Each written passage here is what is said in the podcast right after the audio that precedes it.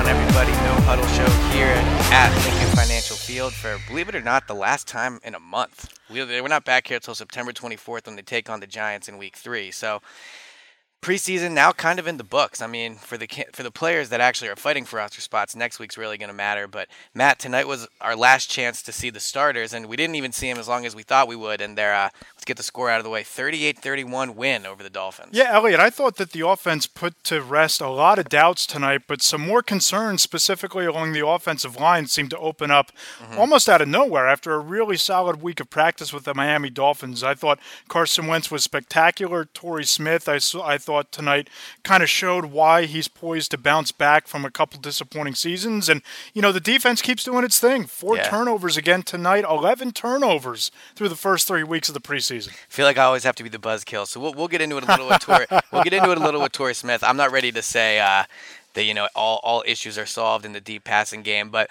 before we get into everything we saw, let's take care of uh, the subscriptions, man. If you're listening to this in a browser, we appreciate it. A lot of you guys listen on YouTube. Go ahead and give us those thumbs up. But if you're listening on your iPod or iPhone, you should go ahead and subscribe. We're on iTunes, Stitcher Radio, SoundCloud, iHeartRadio, Google Play, and Spreaker. So you can catch us on all your favorite podcast platforms. Once you do subscribe, give us that five star review. Leave a little comment. We, we read them all. We like to uh, see what you guys have to say, guys you want to have on, that type of thing. So go subscribe, go check us out, and leave those five star reviews. All right, let's get into it. Yep. So we can start with Torrey Smith if you want. Um, Torrey Smith obviously had the 50-yard uh, touchdown catch today on their, I think it was the first drive. Um, you know, he didn't have a catch prior to tonight, so he kind of wasn't targeted before. Right, tonight. wasn't even targeted, so he yeah. broke out of that slump in a big way.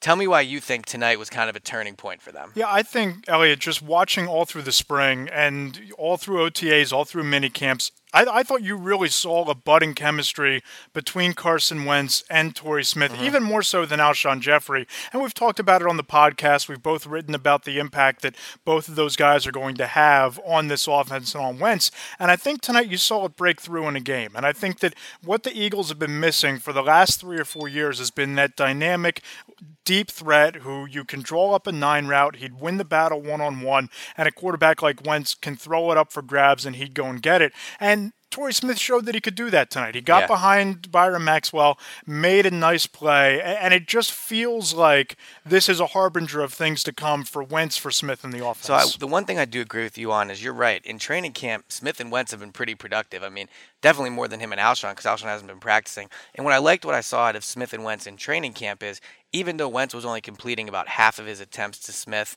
um, I have the practice stats right here actually. He had targeted Torrey Smith 37 times in yeah. camp for 23 completions, so a little over half. But as you can see, they're getting a ton of work and even though he hadn't been targeted before tonight. So I do like to see that.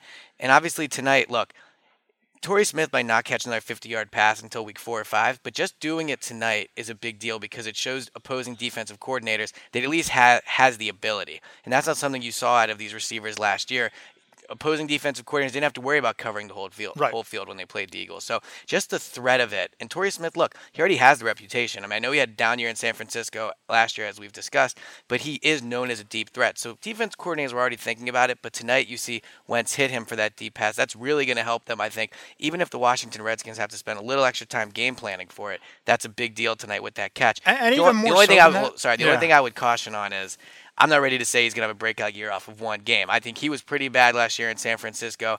Dolphins aren't game planning, you know, all no, those I, I, get that, but right. I think the biggest concern with Torrey Smith coming into this year was is the speed still there? Does he still mm-hmm. have the legs? And you look at the numbers last year 20 catches, one touchdown, and, and you start to think, okay, how much of it was Torrey Smith? How much was it uh, a revolving door of poor quarterback play and an offense that doesn't utilize his skill set? They, they don't right. air it out. That that wasn't for what, what my feelings about Chip Kelly being irrelevant to this. The one thing that he didn't do is air it out all well, that Desha- frequently. Desha- let's not get into a Chip thing, but DeSean right. and Maclin did have big years and they for, did, they for did one season, sure. But right. you look at his offense; it's more of a, you know east west versus north south offense. And my biggest worry about Torrey Smith coming into this season was, did he lose a step? Did right. he lose half a step? Does he still have the speed, which is what made him a special receiver? And his yards per catch average over the last you know four years speaks for itself. Mm-hmm. The fact that he showed you tonight in a game situation that he still has that breakaway game breaking speed, that's what you come away encouraged by. And I know it was only one catch for Smith, but it was a big catch. It was a confidence building catch. But you look at the numbers for a guy like Zach Ertz three targets, three catches, 44 yards, close to 15 yards per catch. Those are the sort of things that I think the presence of mm-hmm. Torrey Smith it's really going to open up. It's going to open up plays for Ertz. It's going to open up plays for Agholor or Hollins or whoever's in the slot. And, whether Torrey Smith has an 800 yard season or not is irrelevant to me. But if he can bust open four, five, six, seven, eight of these big plays for touchdowns this year, I think that's where you look at it and say, you know what, the Eagles got their money's worth on a deal where they didn't put a lot out there financially uh-huh. to bring him in. No, I agree. And I do agree with you that he has does not look like he's lost a step. Um, in training camp, you know, he did have these deep, long catches, and we kind of said, well, he's facing the Eagles' cornerbacks. But tonight you saw him do it against the Dolphins, and he looked good against the Dolphins um, earlier in the week, too. He had about probably a 35 yard touchdown catch in an 11 on 11 drill. So yep. he's looked good against the Dolphins. Um, outside of just Torrey Smith, my two takeaways on the offensive side of the ball were one, the poor play of the offensive line.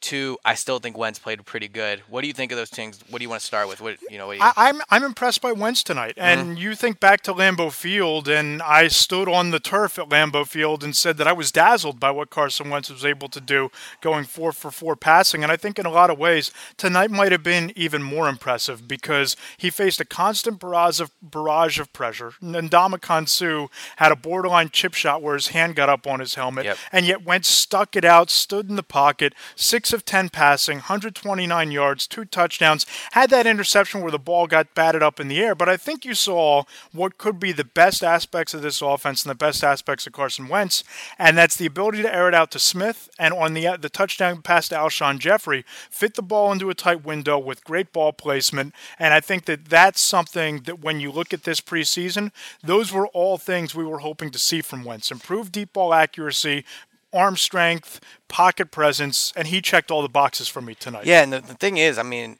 overall, I don't think the first team offense played that well when you consider, you know, the issues they had blocking. But Wentz still finished with, I think, 126 yards and yep. two touchdowns in only a quarter of action. So he was on pace to have a huge game.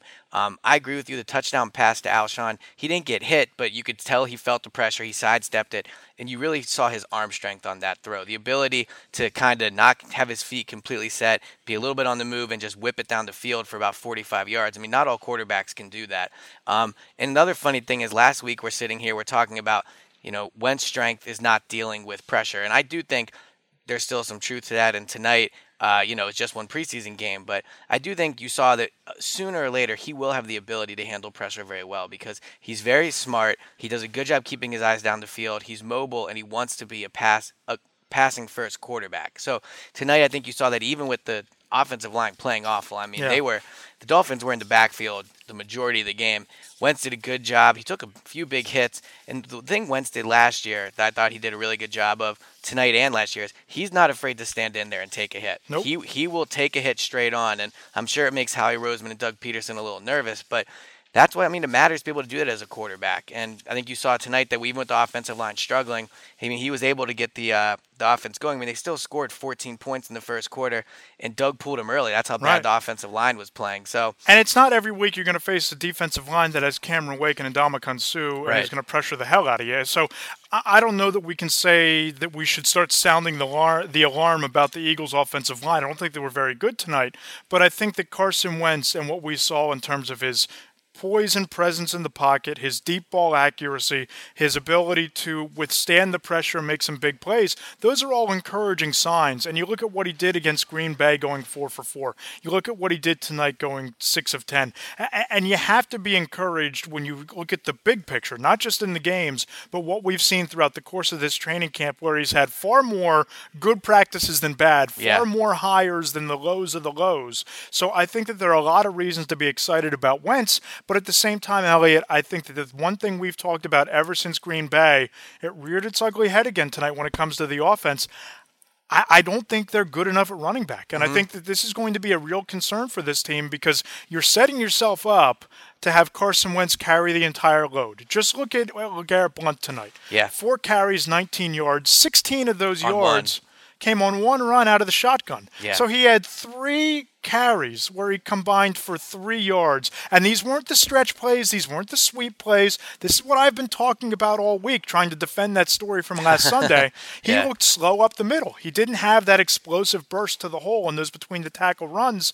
And I thought that, you know, Wendell Smallwood played really well tonight. He, uh, you know, posted 28 carries, 28 yards on four carries, rather. I thought Corey Clement separated himself from Donnel Pumphrey a little bit, but I, I just don't think that they're strong enough at running back to make you feel really good about this being a balanced offense. So I thought Wendell Smallwood played pretty good tonight, and I think he kind of showed that, you know, Darren Sproles obviously is going to be on this team and a big part of the offense, but he's Yep. such a big part of the passing game that it's kind of hard to view him as simply a running back. So when you look at just their three running backs with Blount, Smallwood, Pumphrey, and I guess four if you include Clement, depending if he's on the roster. I think Smallwood is the best option among those. Totally players. agree. I mean, you, Totally can, you can really see like when he gets the ball, he's quicker hitting the hole. He runs just with a, an aggression, and I mean he's tough to bring down, and he has the ability to get to the side and do those, uh, you know, sweet plays to the sideline that we talked about that Blount can't do. So to me, I agree with you overall. The running backs are an issue, but I came away tonight. If I'm the Eagles, I'm encouraged by what I saw because you saw a healthy Wendell Smallwood get out there and show what he can do. And I think that that is encouraging. But before we get too much into the running game, I want to talk about the offensive line a little bit because that's my main takeaway. I agree with you. It's not time to press the panic button completely. But I think, I mean, this interior of the offensive line now, I thought Jason Kelce played better than a lot of people gave him credit for last year. He's not looked good overall. I I'm don't con- think he looked good tonight. He was kind of No. on skates tonight. no, I mean he was one of the reasons Wentz, Wentz took a hit. Uh, Brandon Brooks gave up a hit. I mean, I still think he's one of the better players on the line. So I, that maybe is just one of those plays, but it just shows like if he's not playing well, Kelce, you know, has not played well overall.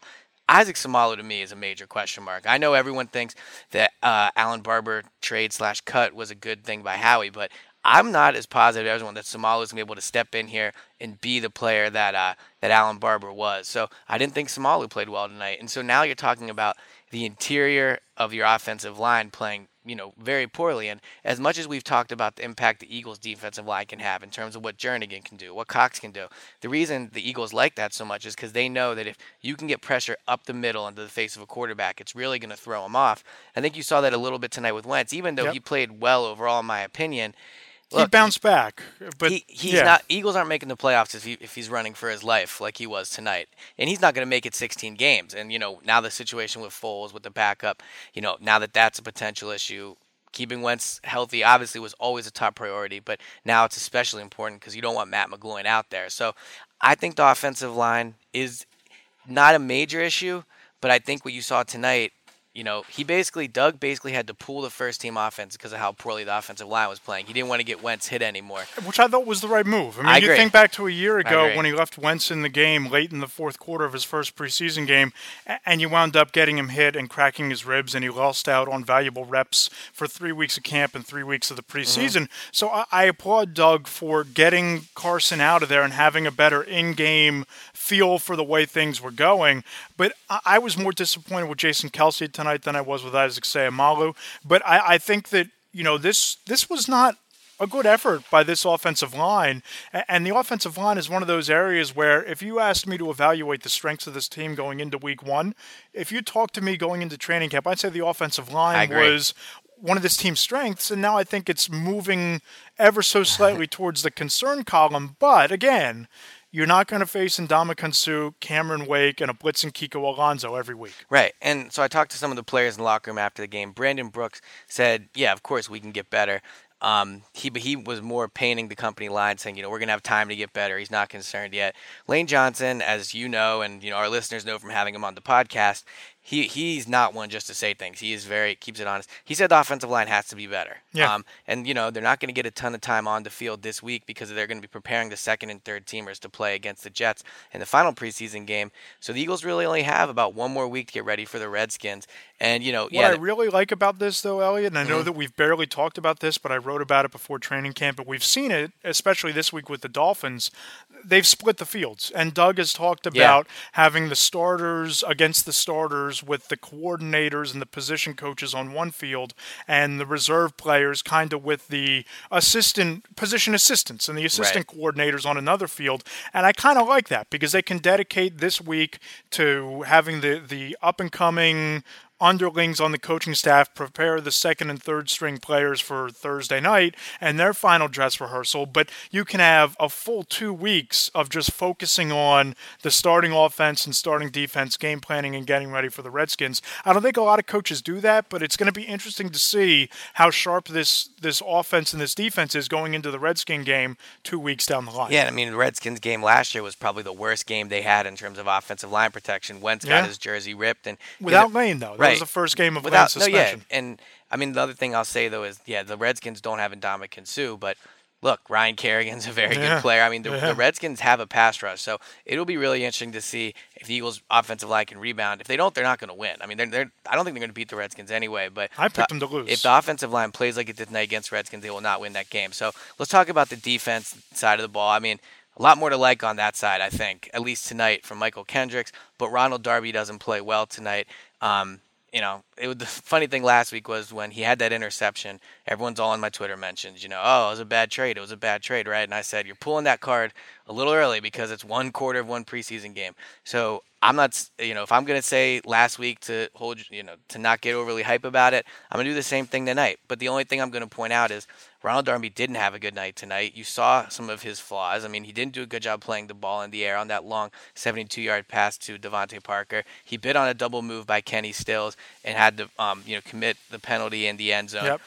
So I'm not saying that's the player Ronald Darby is. I don't think he's a player you saw last week against the Bills. I don't think he's a player you saw tonight. I think he's somewhere in the middle. And I think what you've seen is inconsistency. And that's what you get out of a, a player entering his third year. And for his first two years was really good one year and really struggled last year. So Ronald Darby tonight, what were your takeaways? And, you know, do you think Eagles fans should be concerned by what they saw tonight? Or do you think this was just one of those games? Well, I think I'm more concerned about the pass interference penalty because that was pretty blatant. And Mm. for a guy that, you know, you look at what he did his rookie year and you look at where Pro Football Focus ranked him in terms of cornerbacks that season, that's not the type of player where you just, you know, whip your arm across a guy's shoulder pad when the ball is in the air. I don't expect that out of a Ronald Darby. I'm more worried about that than the fact that he missed time to jump and made a bad play on the DeVante Parker 72 yard bomb. That's going to happen. He's five foot 11. If he's six foot tall and he makes that leap, or he's six foot one, that ball's getting batted down. So again, one of his weaknesses is tracking the football, but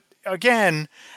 I- I'm not going to crucify the kid for being aggressive and making a bad play, but I do think that when Cory Undlin and Jim Schwartz and the rest of the defensive staff looks at the tape and sits down with him, I think they're going to have to talk about that pass interference penalty because it was kind of senseless. Right. And I don't think he made a very good play on the ball there. But I'll say this. He's their best corner, and even if he's somewhere in the middle between what you saw against his former team in the Bills and what you saw against the Dolphins, that's a pretty good player to have in this secondary, particularly if the pass rush is getting home as often as we've seen it get home in this preseason. Yeah, I mean, obviously he's gonna have to be better than he is tonight to make this a good trade because he was he was not good tonight. Um, obviously, a lot of people were saying during the game, well, of course he's gonna give up to DeVante Parker. DeVante Parker is, I mean, what is he, 6'3", 6'4"? I mean, he's a big guy. Ronald Darby's only five eleven. Well, look, Ronald Darby is undersized for a cornerback, and he's going to face tall guys almost weekly in this league, In this especially in this division, division. yeah. I mean, look, Brandon Marshall, if he's matched up against him, Brandon Marshall has good size. Dez Bryant has good size. Uh, Terrelle Pryor for the Redskins now has good size. So he's going to be facing larger larger cornerbacks. And, you know, I talked to him in the locker room after the game, and he said with uh, Parker, he just misplayed the ball. He should he should have jumped. Uh, he shouldn't have jumped when he did, and that's one of the reasons he gave up the catches. He talked about the Kenny Stills one. Yep. He said he bit on the double move and he got back there, but he just kind of reached around him, and that was the uh, the penalty. So he didn't seem overly concerned. Obviously, he was disappointed he let the catches up. He says he's going to go in the film room and work on it, but he can't go in the film room and grow. I mean, this guy is Right. only five eleven, and it's, Let's not take anything away from Jay Cutler either, because I It was a watched good, this it was defense. a very good throw and catch on that Yeah. 72 yard pass. A- a- And I watched this defense both days the Dolphins were here. I charted him Cutler against the Eagles defense on Tuesday's practice, and he was something like, you know, 16 of 19 with six touchdowns and three picks and a couple of sacks. Right. But but he seems dialed in, and you saw that tonight on the throw to Parker. You saw it on the deep ball. That was a tough play for any cornerback to make. Again, I, I I fault Darby more for the pass interference play, but I think that you know people might be selling Jay Cutler a little bit short because he's got a strong arm. He mm-hmm. can flick it, and he seems like he really has his timing down with Parker and with Landry and with Kenny Stills in a way that you wouldn't expect a guy that was brought off the couch three weeks ago to have this quickly. Yeah, so the other takeaway on defense for me was the play of Mychal Kendricks, and it's not just tonight. He's had an outstanding training camp. I mean, I mean, and preseason. I've mentioned it a few times on the podcast. He just looks so much quicker and more athletic to me this year. I asked him after the game tonight you know, are you playing lighter? Like you look like you're not. You, you just look lighter than you did last year. He said yeah. he's he said he's the same weight. Um, so I guess that that is what it is. But another great game tonight. Had the 31 yard interception, and to me that was big because an area he's struggled even when he's been at his best has been in pass coverage. So to see him make a play like that, you know, to get the interception, take it back 31 yards. So the question I will I will uh, throw at you, and then I have my take on it. But okay do they trade him? And what do you trade them for? Do you keep them? I mean, where where are you at on this right now? Because I think at the beginning of camp, if I would have asked you this, you would have said, yeah, for whatever you can get. I think we're officially past that point with Kendricks. Yeah, I agree with you. I think that if you can shop him around between now and next Saturday and you can get a, a, Jeremy Hill or you can get a running back who can step in here, a Matt Jones type, even though I don't mm think you really like to deal a playmaking linebacker within the division. But if you can get a legitimate two to three down running back or you can get another young cornerback, then I think you absolutely explore the option of flipping him in a deal. But short of that, Eliot, I think you got to keep him. And I think you got to increase his reps playing alongside Jordan Hicks because as good as Nigel Bradham is in coverage, Mychal Kendricks is great rushing, rushing the passer. We've seen that through the preseason. He made the play in coverage tonight on the interception. It seems like he's really done a really nice job of committing himself to the weight room and committing himself to learning this scheme in the second year. So, unless I'm blown away and I can get a starting caliber running back or linebacker, I, I think you got to keep him and you got to play him. And I think, well, this team obviously, if you if you could get a guy like Jeremy Hill, you would consider it because of just how bad their running backs are. But obviously, draft picks is something this team needs too. And you wonder, look, they don't have a second or a third next year. I don't think at this point you're getting a second or a third for Kendricks. I, I don't think that happens, but I will say he is a young player that's talented. Yep. So I mean, it's not like you're trying to trade Jason Peters here. I mean, Kendricks in theory could play six, seven more years at a high level for this team. Oh, so, if you get a second round pick, you drive well, into the airport yeah. and take the second round. Right. You know yeah. i mean, maybe you get a fifth that that has some, uh, you know, could turn into a fourth or a third or something like that. But I'm kind of with you on Kendricks. I think at this point, look, I mean, we saw tonight. Uh, Jordan Hicks was out and they had to start Najee Goode. I'm not saying you can put Kendricks at middle linebacker, but Kendricks is probably your he's well he's definitely your best backup linebacker. And here's the thing about Bradham. Yeah, Bradham is good against the run and all those things. Bradham's only really going to be here next year. If you can somehow coach Kendricks up, get him out of the doghouse, get him more reps, get him on the field. I don't think it's at a point where you got to get him on the field. But look, we talked about it last week. If Darby, if he plays better than he did tonight, you're gonna be able to blitz a little more than you did last year because you're gonna be able to play man coverage on the outside or at least on Darby's side. Um, so if a team called and you know wanted to get Kendricks from me, I would obviously consider it for a second round pick. You do it. I would probably do it for a third round pick too. Yeah. But I'm not at the point where I was at the beginning of the training camp where if you can get like a seventh or a sixth, you do it simply just to get him off the roster. Um, and I think that's a testament to him too. I think he's done a great job kind of dealing with all these trade rumors. He's never a problem in the locker room. Um, you know, almost always talks recently at least. He talked today. Um, look, I mean, you, you were there when he talked. He basically said, You're renting space in the NFL, and who knows when I'll be here. Yep. And he said, whether it's here or anywhere else, he feels like he deserves to play. But we'll see, because I think that and again, people have talked about this on Twitter with me, Eliot. You and I have gone back and forth on it a little bit. I think we're going to see Jim Schwartz blitz more this year because mm-hmm. of the addition of Ronald Darby. I think that Schwartz is more comfortable leaving Darby on an island than maybe he was Nolan Carroll, and certainly more than Leodis McKelvin last year. And if that's the case, Mychal Kendricks is an asset to this scheme, this scheme, and this system, and this team because one of his strengths is getting after the quarterback, is making plays in the backfield. So, short of getting a third or a fourth round pick, short of getting a starting corner cornerback or running back, at a position you're really thin at, Mychal Kendricks has a chance to be a playmaker for you, and I wouldn't move him short of getting blown away by an offer. So training camp, I mean, I'm excited for next week's game. I'm, pri- I mean, you probably are too, but we're in the minority with that. I like seeing the guys fight for that last roster spot. I like figuring out who's going to be my 50th to 53rd yep. guy. But that being said, training camp is and preseason is basically over at this point. The starters will not play next week against the Jets, and we'll have plenty of time to talk about that game. But just tonight, gut reaction: Do you feel better or worse about this team after three preseason games? Because we're not going to see these starters again until they go on the field in Washington. Yeah, I don't know, Eliot, that I've moved my win-loss meter on this team after tonight or after the preseason, but I feel a little more optimistic because I think Carson Wentz has answered the bell in a lot of ways that we talked about earlier on in the podcast. This defense, they've forced 11 turnovers through three games. They're getting pressure on the quarterback. Fletcher Cox is playing like a man possessed with Tim Jernigan alongside him. I don't know what that means in terms of wins and losses, but from where I was before Green Bay to after Miami, I'm feeling a little more optimistic about this team right now. So, surprise, surprise, I'm not feeling as optimistic, and here's why.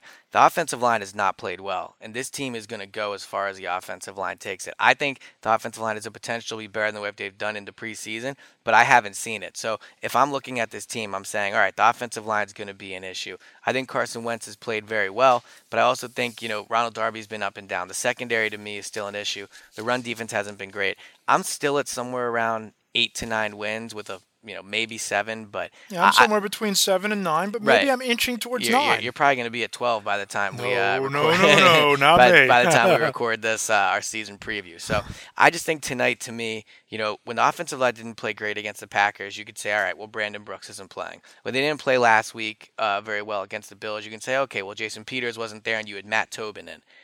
Now you had all five guys. All five guys were in there, and the culprits that really did it for you were guys that are going to obviously play a ton Brandon Brooks and Jason Kelce. So I'm not as optimistic about this team because of that as when the season started. I'm not two wins less. I'm not one win less. I'm just, I'm not feeling any better about them based off of what I've seen. But obviously, as I say almost every podcast, if Carson Wentz is really good, that's going to change a lot of things, and I think he has shown that ability to do so. So before we wrap this up, any other takeaways from the game or? No, I'm I'm interested to see this third, this fourth and final preseason game. What Corey Clement and Donald Pumphrey do. I want to see what happens with some of the bottom of the roster wide receivers. And you know, you look at the safety position. Who's how's that going to shake out? Those are the things I'm looking forward to against the Jets. But off of tonight, Eliot, I feel pretty good, and I think mm-hmm. that overall there was more good than bad to take away from this game tonight. Yeah, I mean, there's definitely gonna be a lot to talk about. I know we'll both rewatch the game, and next week we'll really dive into the 53-man roster prediction because you know, the Eagles play next Thursday, then they make cuts on Saturday. So we'll probably try to do an episode or two next week. And I know I have mine coming out Friday. Right. Yours drops on Saturday. Yeah. So lots of 53 man roster projections coming your way on NJ.com. That, that is one of my favorite things to write. I love going over it. So we'll probably record a new one of these on Monday, um, have that for you Monday, and then we'll try to do one more before the Jets as well. So as I said at the beginning, go subscribe. Come on, we, we, we love the five star reviews. We love the comments. You can get us on iTunes, Stitcher, SoundCloud, iHeartRadio, Google Play, and Spreaker. And then once you subscribe, leave us a comment. If you're listening to us on YouTube, go ahead and toss us a like on that. I really appreciate you guys that have been doing that. All right, this place is shutting down. The lights are starting to uh, go off, so we'll get out of here. And uh, Matt, talk to you on Monday. Talk to you Monday.